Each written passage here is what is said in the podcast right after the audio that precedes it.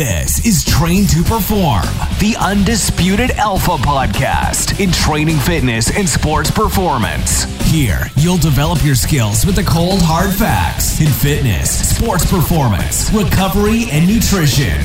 Real, tried and true, evidence based facts that have been proven to move you faster, move you stronger, and move you forward. Now, here's your host of Train to Perform, Julian Sisman.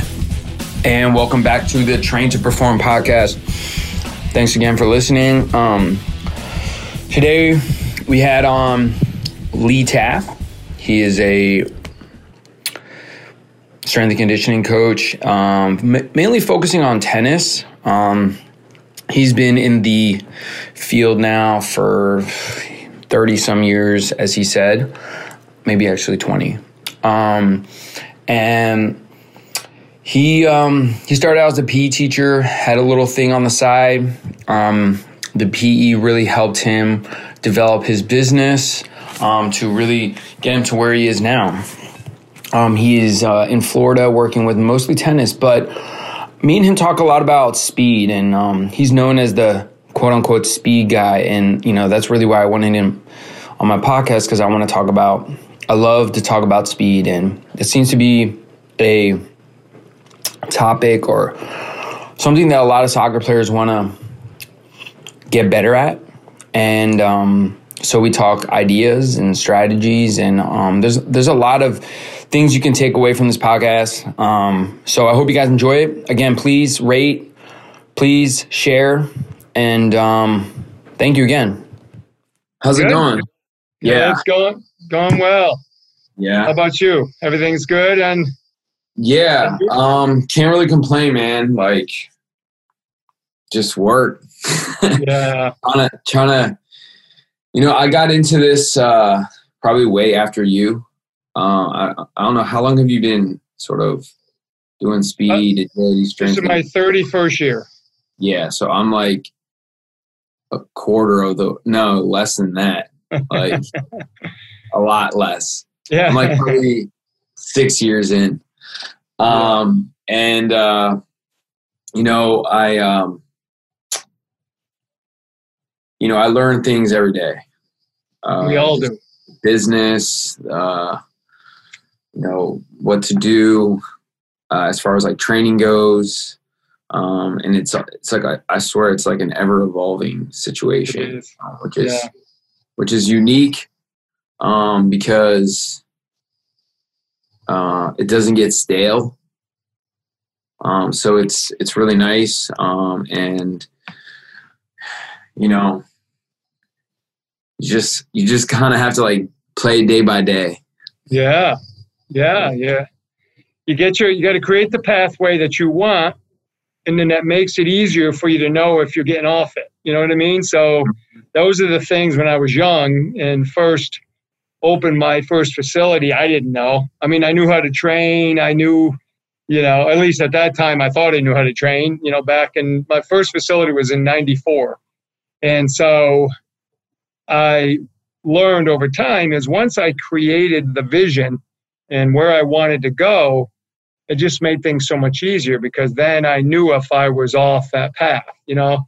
And uh, and as I've gotten older, I can eliminate a lot of fluff because it's not where I want to go. So Yeah, it, uh, it's wish I, it's what I wish I would have known when I was younger, you know, first in it. So makes yeah. It's funny you say that because you know the more and more, like I said, like the more and more I get, it, like think about it, uh, the less I want to focus on like like just a ton of different athletes and more on like sort of my background, which is like soccer kids. Soccer, yeah, Um, and I mean, I'm in an area where it's very like it's very popular. It's you know, p- kids, you know, work. You know, the goal is always you know one or the other. It's like I want to at least maybe play college or maybe play pro. Like yeah, um, so it's uh it's interesting, um, but it's fun. I mean, I enjoy it. Uh, so I can't complain. Yeah.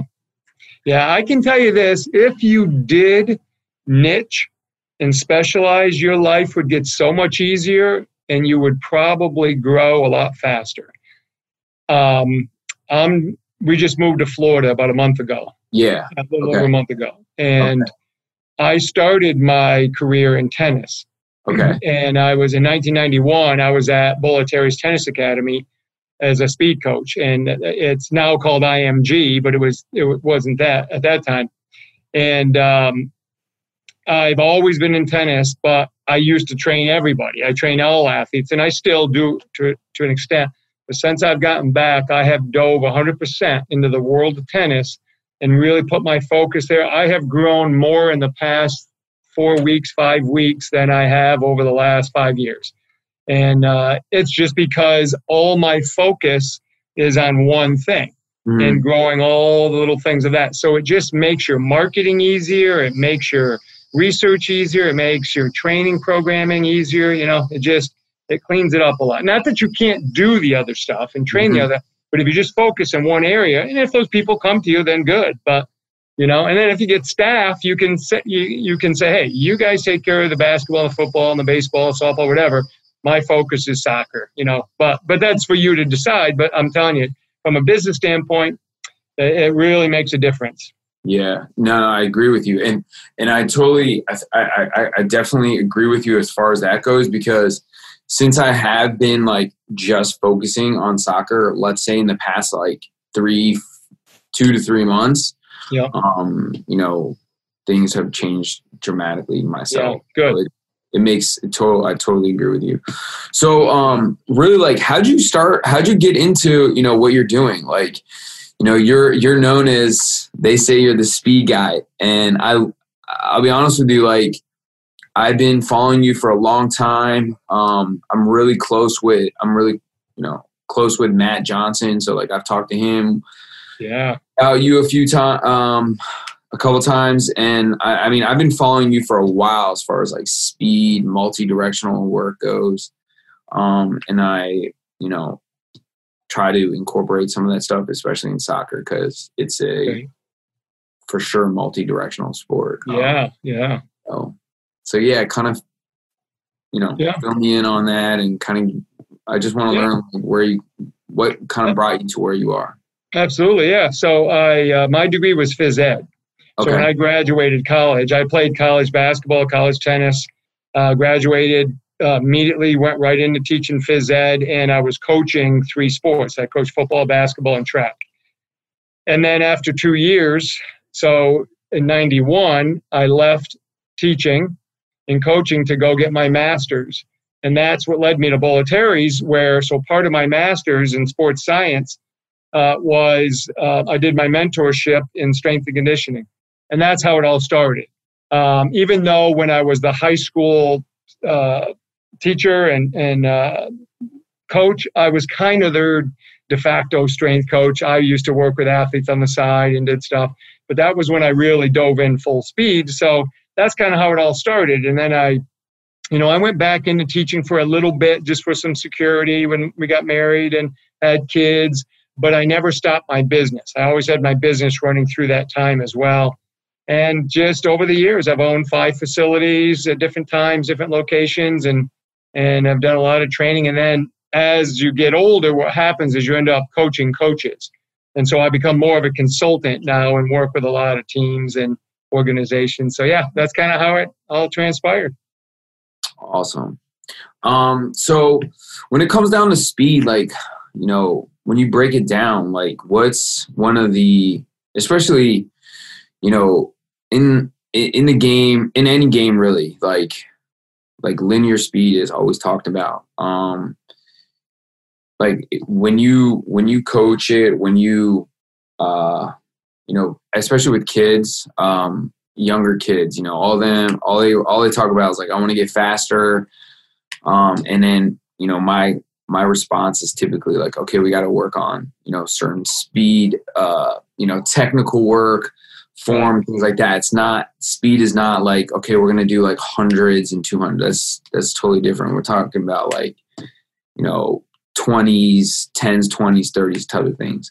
Yep. When you when you educate kids on that kind of stuff, like what's like what do you what's your go to as far as you know the first few sessions or first few weeks? Yeah, yeah. So if we can start them out with linear speed, it's just easier. It's more accepted by them. They get it, mm-hmm. right? Even though in they may be a youth soccer player, they could be a youth volleyball player, so they do multi-directional. Mm-hmm. But training it isn't as common to them as linear speed.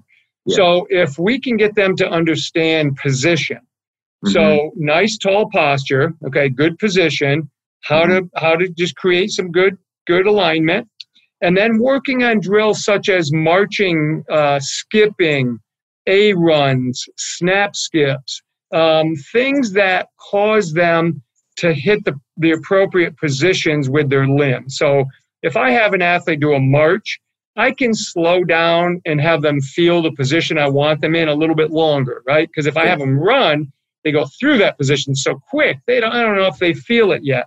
So we can get them to slow down a little bit and then gradually build in the speed. And then we can teach them that if I want to get my leg from behind my body to the front of my body, I mm-hmm. can get it there if it's really short.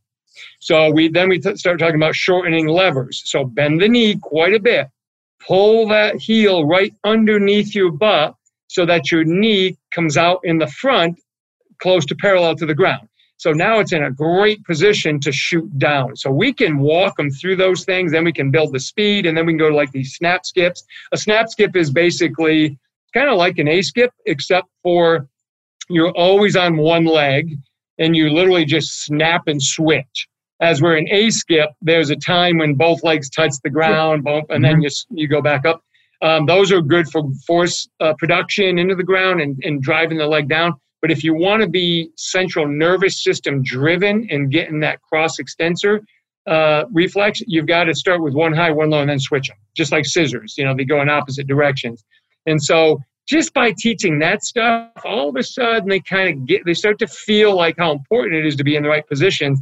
But you got to be patient because at first it's going to feel awkward because it's new. And mm-hmm. especially younger kids are like, I don't know, this feels really funny and they don't like doing it. Well, I'm like, this is how we get better. This is we. It's the process of failing your way to success, and that's okay. That's what it should feel like. Hmm. Yeah. Yeah, I agree with you. I mean, I think uh, I, I, over over over the time since I started, it's it's kind of gone from like doing a bunch of these like random drills to like really breaking it down and kind of like break down the whole everything into like different segments and then kind of like build it back up. So um, it's been you know some of the stuff that you've put out there, especially um, with through athletes acceleration, the speed um, course that you have. It's it helps a lot. Thank you. Um, so it, it, like when does it come um when does like band like resisted stuff come in in play into play like you know is that something that you find very helpful for them to you know like what what what do you use that for i guess? Yeah. Yeah that's a great question because it's misunderstood. We we look at bands and we say it should only be a progression.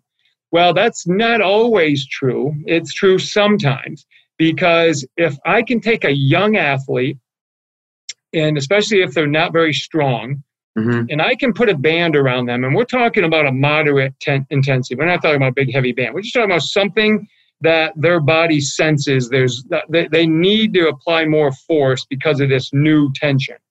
So when I do that, and often I'll do that on day one, because what it does is it tells me how they manage pressure. Okay, so I put a band around their waist and I start tugging on it and they start running away from me. It lets me know where their leak the energy leakages are, right? But it also lets them know, hey, you know, for me to, you know, kind of go at the speed I want to go, I need to go a little bit harder. And so sometimes we can trick the nervous system into working a lot harder where I can't do it without any external stimulus because they don't know how to do that. An experienced runner would know how to maybe reach different levels of intensity. A younger kid just, you know, they just run, right? So if we put a band around them, now all of a sudden they have to apply a little bit more force. And what we find is they tend, especially for acceleration, they tend to apply force in much better position. So they drive down and back much better because the band would be very synonymous with having them run up a hill. They, they, they naturally lean, they naturally drive down and back, they naturally get better leg separation. Those are all qualities we want. So sometimes if I do that on day one, I can actually help them. But the other part of it is, uh, Julian, the band actually allows me to control their deceleration, which maybe we haven't worked on yet. So if yeah. I put a band around your waist and say start running when they, when you go to slow down, well, I've got half your weight in my hand because I got some attention. So I can actually save uh, their mechanics on decelerating and take some weight from it, especially if they're a younger athlete or an older athlete that's come off an injury. I hmm. can do things because they get hurt during the deceleration a lot of times. Yeah. I can take the weight away from them by using a band. So yeah, so I'll use it right off a lot of times. When I want to progress it, then I get a little bit heavier and heavier or or maybe more strict with how hard I pull it. That's how I progress it. Okay. And and, and when you do when you do different like uh like like runs, so you would resist band through like skips, marches, things like that to for them to like slowly understand um, you know, that the pressure that they gotta, you know, put into it versus yeah. just like a sprint. Some people Yeah, you can. Yep. Yeah. You can use it for anything. So even if you're like t- like right now, a lot of people are struggling because they can't get out. They can't go to the performance facility, depending on where they are in the country, right? Mm-hmm. So if they had a band, if they were able to go to Walmart and buy a couple inexpensive bands and attach them to their door or something, they could actually do it in place. Even though it's done in place, it's still going to give them a little bit of a tilting reflex because the band will make them feel like that. Otherwise, the band wins and it pulls them back. So there's so many benefits to using band training, but here's the other part we have to understand. You if you have an athlete that's struggling with ground contact time, in other words, they're really squishy and they kind of sit on the ground too long, using a band might not be the best option all the time. You might use it on occasion to, to drive more strength. But if you want them off the ground quicker, if you're going to use the band, you might have to assist them but you only assist them out of the first couple steps so that momentum can now be their friend and help them go. Because a heavy footed person resisted becomes a heavier footed person. But if you if you do other strategies like a light assistance for the first couple steps then you can assist them uh, get through the mo- uh, the motion easier and the central nervous system really likes that. Yeah. When you talk about ground contact time what um what kind of what kind of things do you use as far as like that you know? Because obviously when you know sprinting the quicker you're off the ground you know the quicker you'll you're and quicker you're off the ground and the more force you can put off the, in that step um you know quicker you'll yeah. be or faster you'll be. So like what are some strategies that you use to implement in your programs especially in the beginning? Because like that's typically where like especially new kids that are coming into the gym, probably never done any type of training before, you know, probably only have done their sport training. Yeah. Um, and if they had like speed and agility, it's mostly like, yep, you know, you know what I mean. yep, yeah, I do. Uh, so what what kind of stuff? Because you know, I I notice that with a lot of kids that I work with, and um, you know, I do a lot of like you know plyos, um, like a single leg stuff, um, things like that. But just kind of curious as to like what kind of stuff you implement into your yeah.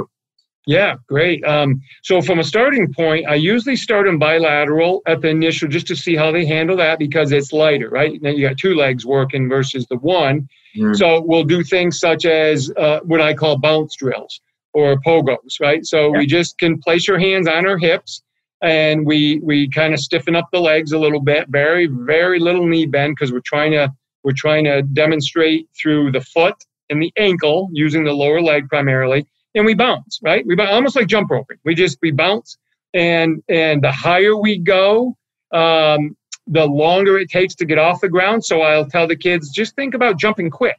Be a ping pong ball rather than a you know a, a heavy medicine ball, right? I don't I want that real quick bounce. So they'll find their height. And then after that, we'll put a put them on like a low box, or it could be like a 45 pound Olympic plate. You know, those are about two and a half, three inches thick, depending on the type of plate you have. So if they stand on that, almost like they are a uh, Olympic high diver standing backwards, ready to do, uh, you know, ready to dive backwards off. You know how they get right on the balls of their feet. So if you do that, and then they they jump off backwards and bounce right back up as quick as they can. Uh, so they're little bounces. Yep. So all of a sudden they've added a little bit of height but they've also added the element of having to tilt and coordinate their body lean because if they lean backwards when they land they're going to jump away from the box yeah. or the plate yeah. so they learn to load in dorsiflexing through the foot the toe and the ankle and then what we do is we start putting multiple boxes okay so if i put six boxes in a row with enough space in between they bounce on bounce off bounce on bounce off and now they're building momentum forward and they're seeing how traveling over the ground changes the quickness of the jump. So it starts to get faster. Then what we can do is we can start to go to, like you were talking about, more of a single leg emphasis, but still have two legs. So if I took that same low box and I put my left foot on it and I put my right foot off it, my left foot is higher, my right foot's off, but my right foot's behind me, left's a little bit in front. I bounce and I switch. So it's just like you're cycling your feet. Now I'm starting to simulate what it's like to have a foot drive down and back behind me. And then the front foot is just a stabilizer. But most of the weight's going to be on that back foot. And I jump and I switch. But it, we're still emphasizing that same concept of the pogo jump initially, right? Real quick, real quick. No, you're not really focusing on that vertical. You're focusing more on that quick off the box and off the ground. Yeah, initially it's quick it's it's maybe a little bit higher reps than we might typically go because we're trying to build some tensile strength, some quality in the mm-hmm. tissues. And then as we say, hey, you know what, they're getting faster. You can tell they're bouncing quicker, maybe you time them. Then you can do what you just said. Now we can say, all right, now I want you to treat those jumps as if you have to get up in the air and touch the net or you know touch the backboard or get above the goalpost, right? And now they start to really bounce. And if they do it and they look like they're really dead and they're driving too, then we say, okay, let's let's go back to these quick ones and we gradually build it up because maybe we've gone past their strength ability. So um, so that's how we started, and then you can eventually start going to the single leg stuff. That's one of the drills I like in a ladder. If you took an agility ladder, the one thing that's good with that is it, it predetermines how far they're going to jump or hop. The mm-hmm. boxes are only 18 inches, so that way you never have to worry about the athlete over jumping too far. You just, just say, hey, you got 10 boxes, hop on each foot all the way down, do the other foot coming back, and do it as quick as you can. Now you're starting to build a faster ground contact time, but nothing replaces the ground contact time of actually sprinting. So after you do those, have them finish with a couple short 10 to you know 20 meter sprints, and then they're gold. Yeah, and and kind of to sum that up like when you do like sprint linear speed drills like um you know over the course of like say like you know a six week program like what is your sort of like progression as far as like um like reps uh like yes. are you you know eh, are you like is it a ton of volume? Um you know i, I mean i don't know how it also could probably be based on how often the kid is working with you um, yeah. things, so things like that. So there's a lot of obviously there's a lot of variables. Yeah. So if we're going to work let's say our training session today let's say it's an hour and we're, we're going to include some strength training we might do a little bit of five minutes of conditioning at the end maybe some something fun or whatever. Um, and we got our warm up. And so let's say we're going to allot ourselves maybe 20 minutes of speed, 15 to 20 minutes of speed or whatever. And that's primarily our focus. Once we're warmed up, in the early week, okay, or the early phase, so let's say phase uh, one to two, weeks one to two, we're going to focus on short flies. So we're going to give them about a five yard buildup, and we're going to let them sprint once they hit the zero mark. So five yards, hit the zero, and then they're going to go another 10 pretty short. Uh, they're not going to go fast enough to really cause any hold muscles. They just haven't gone fast enough yet, right? Um, we can really work uh, some good technique on that.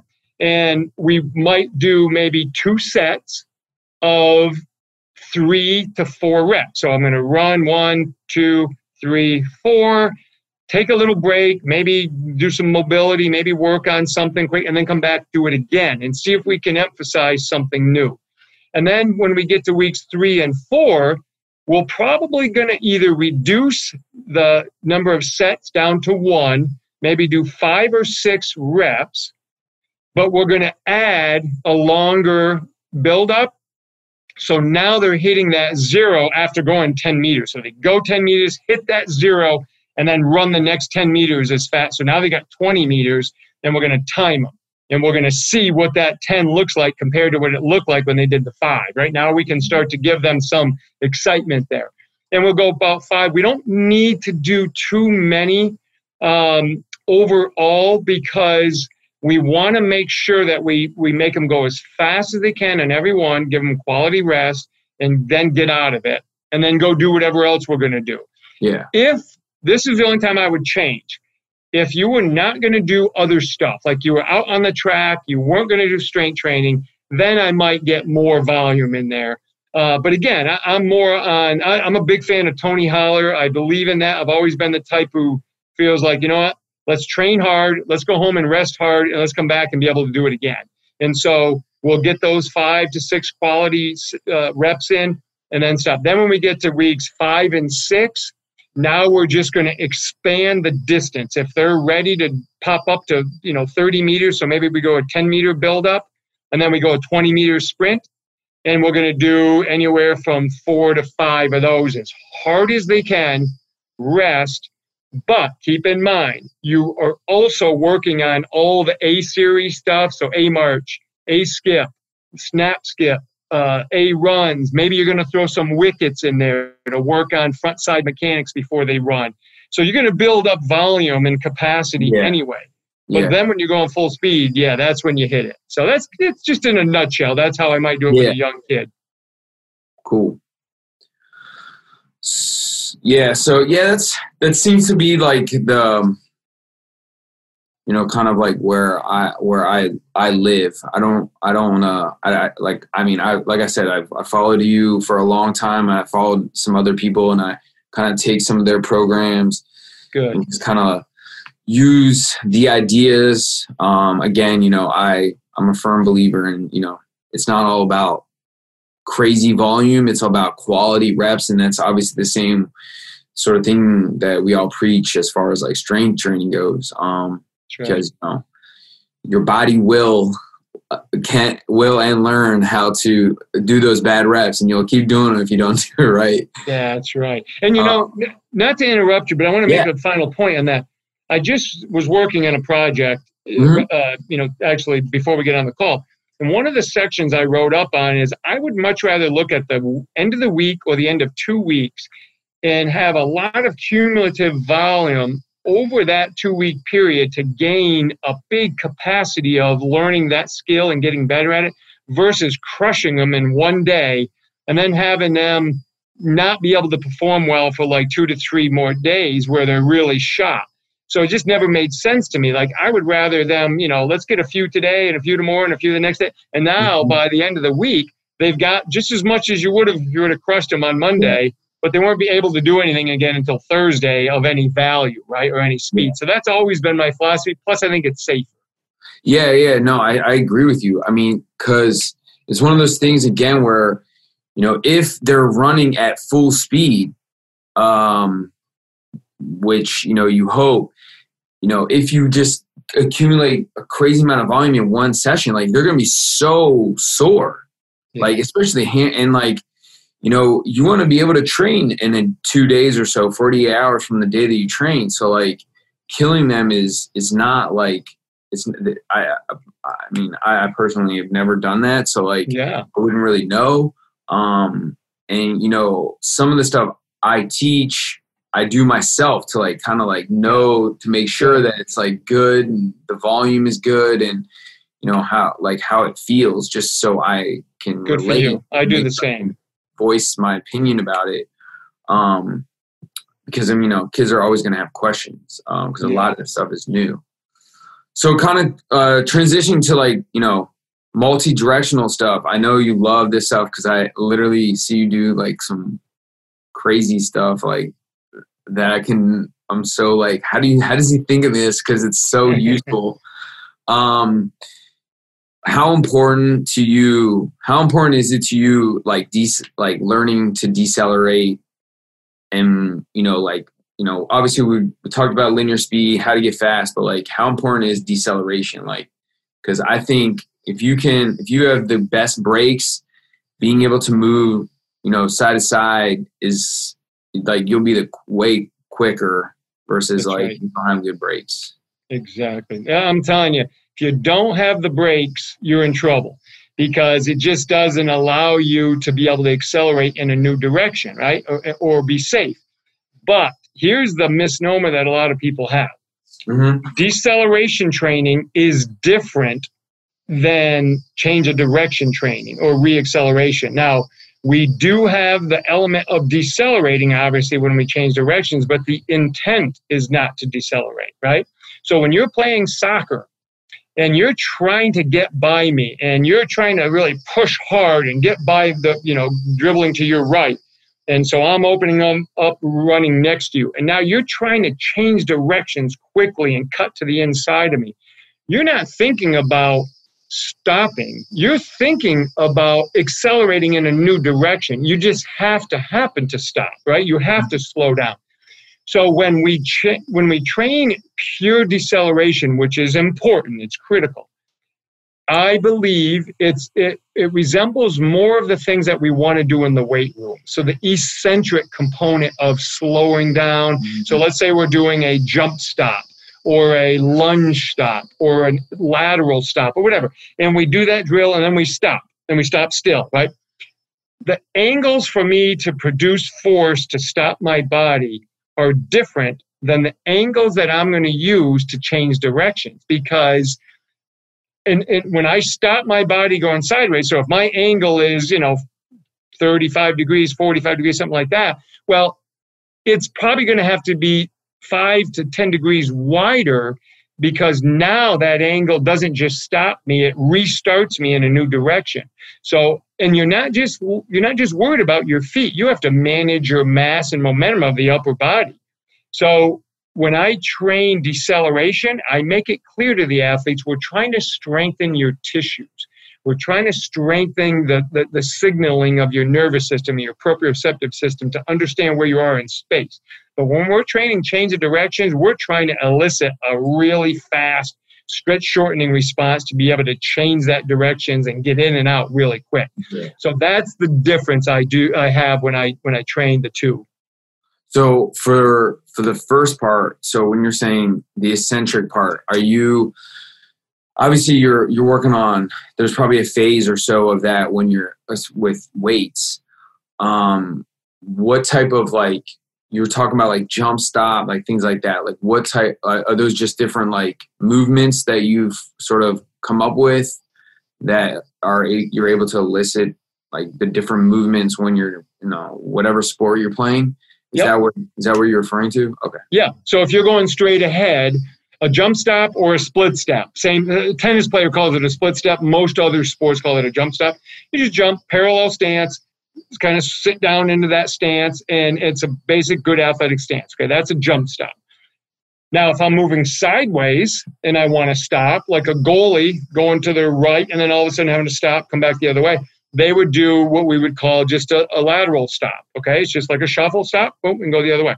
Then we have a lunge stop. That would be like almost looks like a bowler, right? Somebody bowling. They get that one leg mm-hmm. out in front. It's kind of like that. It's a it's a mm-hmm. lunge stop. But we also have those going backwards and on angle. So we have different ones that we can train so the athlete understands how to manage their force and their weight. And then and then we just eventually take it and have different patterns go into a change of direction, which is different mechanics. Yeah. Okay. So so th- those are type of things that you kind of do in the beginning of a session to kind of like prep like cuz like, you know, pretty intense stuff right there that you're sort of coaching these kids or athletes. It's good prep um, work. Yep, good yeah. prep work. You can do it in the body of the workout based on what your workout is, but but it's really good to hit those during that uh, during that warm up period. That way you can get them every day. Right? You can practice them every day and you know and, and, i mean it's and it's very similar to like you know the sprint stuff you're probably not you know going crazy on the volume. It's some of those some of those things where you're it's more of like uh like you said prep sort of like movement prep type work like yeah yeah. And, and, and think about it. If i had so if i had my athletes three times a week mm-hmm. and i and i did two to three reps of those type of exercises every day and I hit them in my warm up, by the end of the week, I'm getting a lot of volume and they're getting better because they're getting more exposure to those same things. We can add variation to them, but they're basically the same thing. And so I, am I'm, I'm not overdoing it on any one day, but you look at the end of the week, you're like, holy cow, I've accumulated a lot of reps. And that's how they get better. It's the more reps, the better the skill acquisition. And when you do your okay, and then kind of going into like more drill type work for like multi-directional stuff, are you are you doing like more short stuff, more like quick turns versus like long like like drill? You know, some of these people like yeah. do these like six cone drills where they're just like shuffling. Is it more more or less like all right, we're going to teach the skill, we're going to work on the skill, and then we're going to do something where we're like a, a, against an opponent type thing. So right. trying to keep it game related. Exactly. Yeah. So I'm real big on the short burst because that's where players really accelerate uh, if, to, to improve, right? So there's going to be times in certain sports like like you know football or soccer, lacrosse, field hockey where we're going to have to open up and run a little bit, right? We're going to have to have a little bit of distance, but real plays are made in those short maybe i take one step to the right cut boom back to the left boom take a shot right that's the kind of stuff so i spend a lot of time in the one to two second burst or three to five second burst so we're talking one to ten meters or up to you know we could be again 10 to 40 meters based on who the athlete is so if we work in those time zones where those time frames we're really starting to to focus on that explosive type training. And we, we couple a lot of those drills together. That's how we build the capacity, right? And plus, we know the kids are going to be playing anyway, so they're building longer duration drills anyway. Now, here's what's different with my training than a lot of people, and I just uh, discovered this years ago is when I start a training session after they've warmed up, I start with what I call the reactive tier system. It's a reactive drill. So I have them react right off. And it, and it, and it can be very low level, could be very just linear, could be lateral, could be whatever.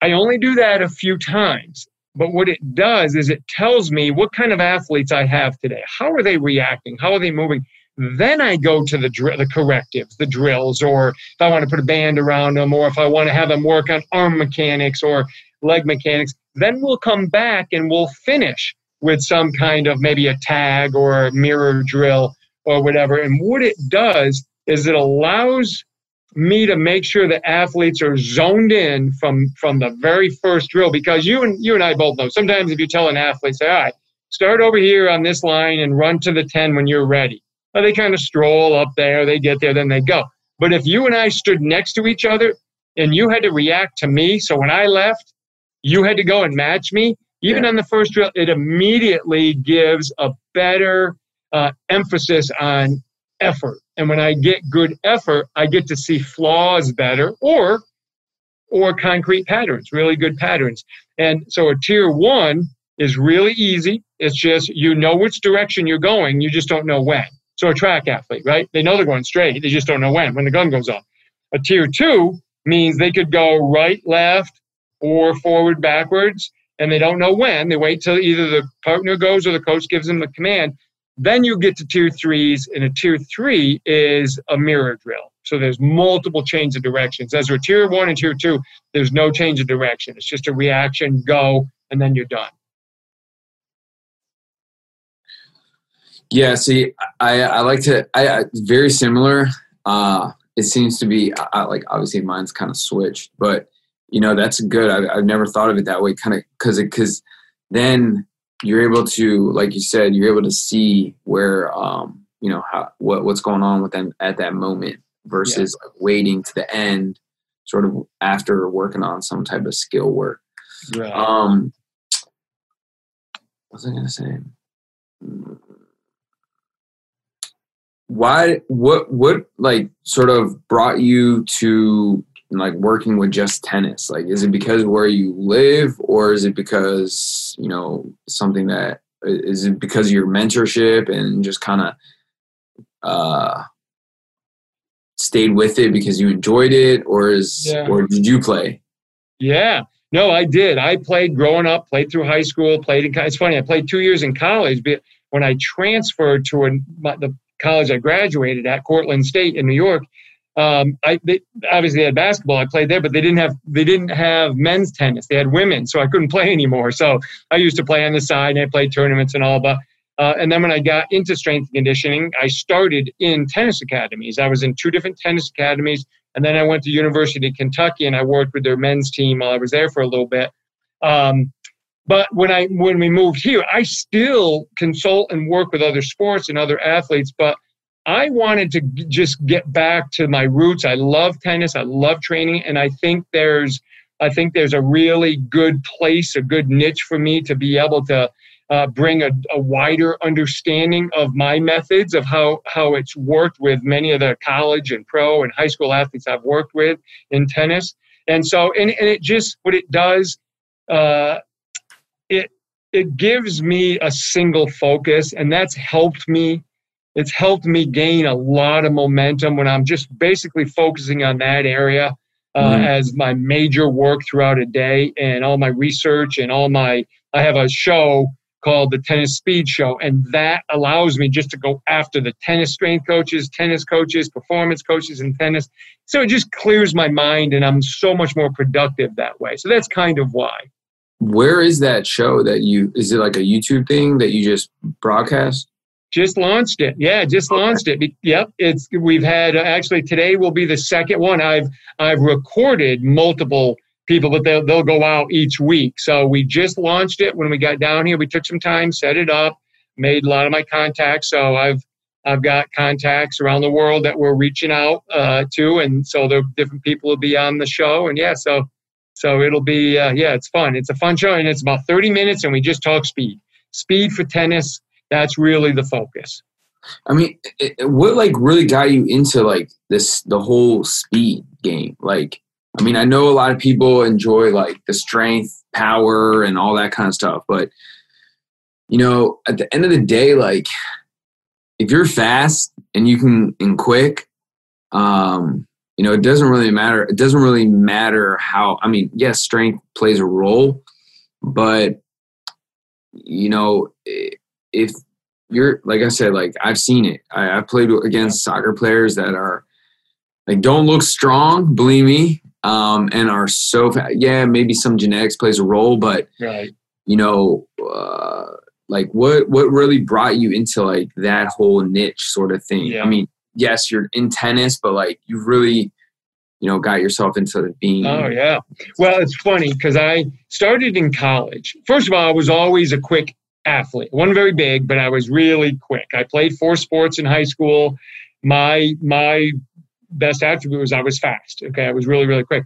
So it it just interests me. So when I got in college, I actually started studying film on athletes moving, including myself. So I would watch how I how my feet moved when I guarded somebody in basketball or how I moved in tennis. And and I started to say, wow, I mean that's so much different than everybody's teaching us you know like the, and i'm watching other athletes and then i started to study older athletes like back in the 50s and 60s and 70s and say well they did it too. So then i started to realize the central nervous system is telling us something. We're just not picking it up. You know coaches are you know they talk about the false step and they talk about you know can't cross your feet and you can't do i'm like yeah but that all the greatest athletes that's what they do. That's a natural movement pattern and there's a reason for that. So that's kind of how it came about. But the funny thing is, I love strength. Like I am a I'm a big big on on strength training. Uh, I do a lot with it, but I put it in its place, just like you said. When an athlete has these genetic gifts, I use strength to keep them healthy, make sure they're they're strong enough to perform at, at higher potentials if if possible. But I don't treat them like a bodybuilder or a power lifter or an Olympic lifter. Mm-hmm. I treat them like an athlete that needs to benefit from some good fundamental strength training. And uh, but I love that end of it. But it's funny. Someone years ago in an article said called me or somehow named called me the speed guy, and that's how it stuck.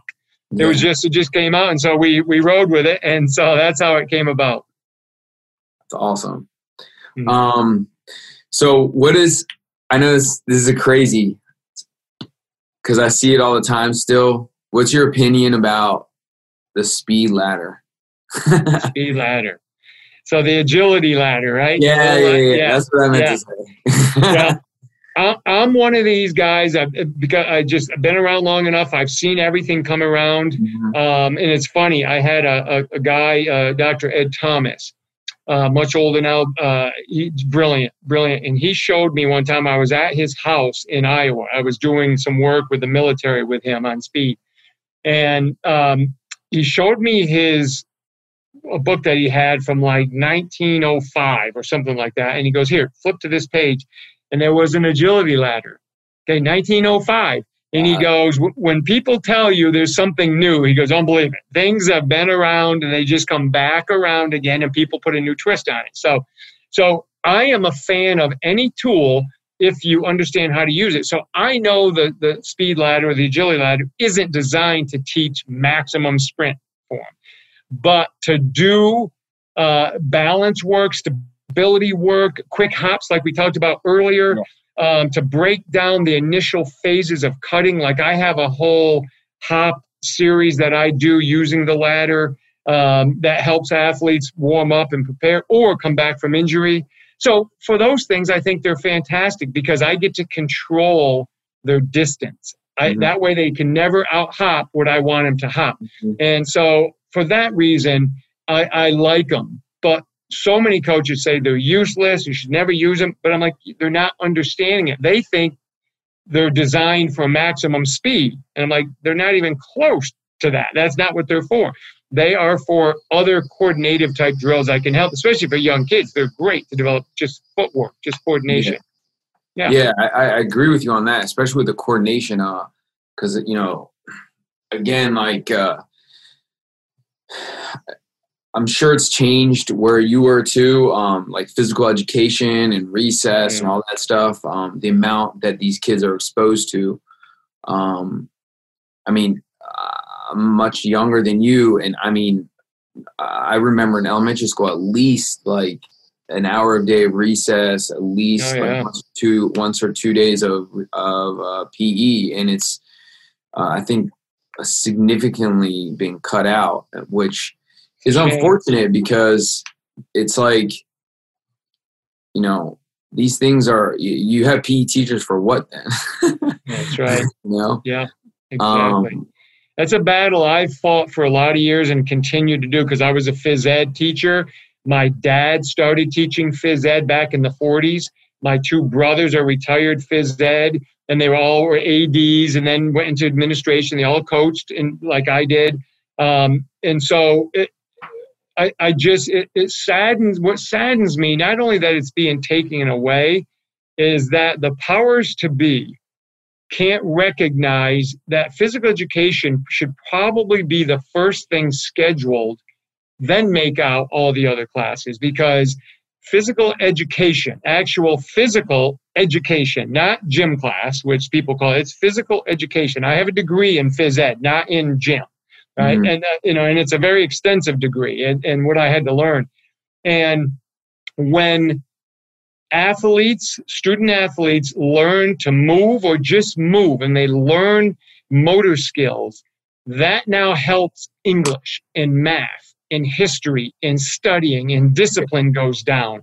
We know this. This is not something we're going to guess anymore. We know this. It's been proven in too many schools that have actually, especially in Europe, have taken phys ed, put it as its primary thing, movement, and they see test scores going up, discipline going down, uh, moods going up. But yet here in America, we got people that absolutely cannot figure it out, and that's why they shouldn't be in the positions they're in. It, it just saddens me. And then Believe me, we could have a whole podcast on that. I mean, uh, believe me, I, it's it, it's mind it's mind blowing because, um, you know, I I've seen and I've heard from kids that I've worked with, like they, like you know, uh, you know, I, I graduated high school like almost like yeah, 15 years ago, but yeah. that physical education class, you know, uh, was like the obviously it was like one of my favorite class but at the end of the day like you learn so much. I mean i took phys ed i mean when you're in high school here in maryland like you only take it like one semester. Yeah and i took it every year i mean i don't really care um, yeah. but but it's just crazy because i feel like they've just sort of cut out certain activities too because like certain kids aren't like uh, able to do certain things but it's like okay that's what the teacher is there for to help them teach. It's not just right. to like you know go through the motions. Yeah, um, I wish they would have did that with math and English because there were certain things I couldn't do, but they didn't cut that out. They made me do it. no, I agree with you. It's it's um and, and it's just it's it's unfortunate because like you said, uh, and I I've seen it too. I've read um you know the I think it it really affects a lot of kids um, especially you know as they get older um, and you know we have this you know health issues in this country but exactly a whole nother conversation. Um, yeah. but yeah i mean it sucks but it's all it's a, just gotta figure it out help the kids outside of school if necessary um, so. Exactly. so um kind of like bring this to a close. What are some things that I mean, if you had conversation with a parent, an athlete, um, you know, some tips for kids that are, you know, whoever listens to this. I mean, I, I try to push this to a lot of people, um, friends, co- other coaches, and things like that. Um, you know, even athletes. I, I try to push my podcast because I try to get people on here to educate them. Um, and that's the the whole point of you know what I'm trying to do. Um, you know, what are some things that you try to, you know, are important for their athletic development at the youth level to help them to get kind of where they want to be as you yeah. know, a college athlete, pro, whatever. Yeah. So I teach a lot about the seven movement patterns. Okay, and I'll just I'll explain them really really fast. But if if I can get athletes, I don't care if I'm working with the you know I, I work with some of the major league baseball teams if I'm working with them or if I'm working with a fifth grade class, doesn't matter. The seven movement patterns they have to be able to become really good at because then as they get up to like your level and played college soccer, now you've got this foundation to use that in the sport of soccer, which will drive certain patterns for you. So they need to be able to sprint, they need to be able to accelerate. Those are two of the forward linear patterns. They need to be able to shuffle sideways. They need to be able to laterally run or crossover, right? So there's four. They need to be able to jump different ways. They need to be able to backpedal and they need to be able to hip turn, open their hips, and then either run, shuffle, or crossover backwards, right?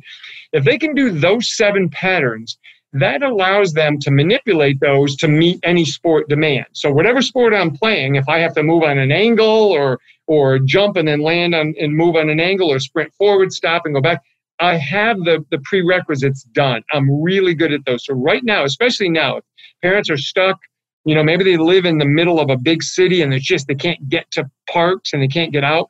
If they can just get their kids doing those patterns somewhere, even if they go in the parking lot or whatever, get them doing those. Now they have a foundation of all the other potential patterns that they could have. Just like you and I would teach athletes the patterns of strength, right? Squatting, hinging, pushing, pulling, rotating, all those. Same thing with speed. If they can do those, it's amazing how they grow in aptitude of movement and coordination grows. And then the world's wide open to them. Now it's just a matter of developing the, the skills, how they need them for a particular sport or two that they're playing. Or hopefully more than that when they're young. But as they get older, they might specialize to go to college they're going to already have that foundation. So I think those are the key things. Like we already said, if they did them every single day, just a couple reps of this one, couple reps of that one, every day, 15, 20 minutes, man, by the end of a month, they would be really, really good movers and, and feel much better too. Yeah. Yeah. I mean, I, I think uh, that's so true, especially because we'll help a lot of these kids um, with, you know, especially when with soccer, um, they're consistently doing the same thing over and over all day long, like pass, right. whatever. So getting them kind of out of that same movements, all those same movements that they don't really focus on, um, would definitely help. I personally, because I that's kind of something that I really preach on is like injury prevention, just like throwing right. different things at them and getting their body to move differently. Because like when kids come to me and they're like, they look it they like when I tell them to do something or we go through certain like you know drill or exercise or movement, it, it's it's quite um like it's it, to me it's funny because it's like yeah. you don't realize like especially when they're like marching and same side arm and leg are coming up and they're like uh I'm like yeah exactly um so yeah it, I was going to say you're seeing the effects of what we just talked about they're yeah. not getting it in phys ed Mm-hmm. Because mm-hmm. I used to teach all those locomotive skills in phys ed. They don't get it anymore. So now they come to you as almost their phys ed teacher because they're not getting it. Mm-hmm. Yeah, no, no, no, and and that's true, and and you know that's what I, I that's what I try to tell the parents too. It's like what they're being taught nowadays is like is very like low level. I mean, sometimes they don't even do anything because I've seen it. Um, and it's unfortunate because like I know I I know somebody that teaches in the county and PE teacher and it's like one of those things where it's like you know it's like they they just play games and they don't they don't like break things down and some kids don't even participate and you know it's. It's it's it's unfortunate and then they and then they go out and play their sport and they're constantly hurt. So yeah, I mean, I agree with you. Those movement patterns are are really important. Um, and um, eh, yeah, hopefully it's something that they can you know grasp and understand. Especially yeah. sprinting. I, I, just a lot of kids don't do that. It's a lot of like short stuff, like three four yard stuff. Yeah. um, it's it's not it's not going to help them get faster, I guess. That's right. Or it's either short or it's like really really long distance. There's no in between where you're working like hard. And I think one last thing to just kind of finish this up is like a lot of the kids don't understand rest. No, with sprinting. You're right. You're right. It ends up a conditioning session yeah. versus a speed session, and that's that's so important because again, they, they you're when you're trying because they've always been taught whether it's mom or dad or their youth coach saying go hard go hard they've never been uh, it's never been reinforced that rest is important. So go hard but now rest and then go hard again and then rest and then that's what allows you to change the nervous system and all the systems of the body then recover and then you can get faster. But if you're always going at full speed with very little rest you can't you can't maintain it. You end up running slower. Yeah, exactly. And I think that's the key is uh, they don't understand why. And and then once they understand why, especially with recovery, get recovering and be, being able to you know repeat that same speed and power you know over three four reps then they sort of get like okay i can see it because like if you're timing it, you know, the same number is coming up every time versus it's taking longer because you turn it into a conditioning thing. They do. Exactly. Okay. Well, I really appreciate this. Um, it's always good to talk and learn. Always, I learn something every time I have a conversation with somebody on my on on here. That's great. Um, I, I, I'm honored you asked me to do it. It's a lot of fun. Yeah, yeah, yeah. I, I, I, you know, and I, I just try to, um, you know, put people on my podcast that, um, that I can one sort of learn from, but also take what they learn and try to educate the people around me. Um, because you know I work around a lot of strength coaches. Um, I'm sure you know a lot of them, um, but it's also good to just you know get your different point of view on certain things. So. Absolutely, that's right. It's all networking, and it's that's how we all learn. You know, we figure out what other people are doing, and we and we look at it and say, how can that help me, and how can that work in my system mm-hmm. of doing it? Because it's okay not to agree with everybody on what they do, but you can always learn something from someone, and that's what I try to do. So it's uh, that's real smart of you. Yeah, I totally agree with you. Cool. Well, thank you again. Um, and uh, maybe I'll see you sometime soon. I'm actually, Absolutely. actually, I'm actually, well, uh, you don't really do a lot of soccer stuff, but I do have a clinic, a virtual clinic. So if, if anybody in Florida, you you know that has um, any association with soccer, um, yeah. we're doing a virtual clinic through NSCA next month. Oh, good. Yeah. Awesome. Yeah, just send email me the information and stuff, okay. and yeah, and we'll we'll share. Yeah, I mean, I'm just saying if you know anybody around or that might yeah. be big coaches, whatever. Um, you know, past, uh, you know, we're just trying to bridge that gap with coaches, especially. Um, That's great. So. That's awesome. Well, good good luck with that too, and thank you for having me on. All right, thank you. See ya. Yep. Take care. Take care. Thanks for listening to Train to Perform with Julian Sisman. Learn how you can work with Julian in a personal training session, either online or in person, at prepareforperformance.com. And follow on social media for more tips on training, fitness, and sports performance on Twitter at jsisman underscore PFP and Instagram at Prepare for Performance.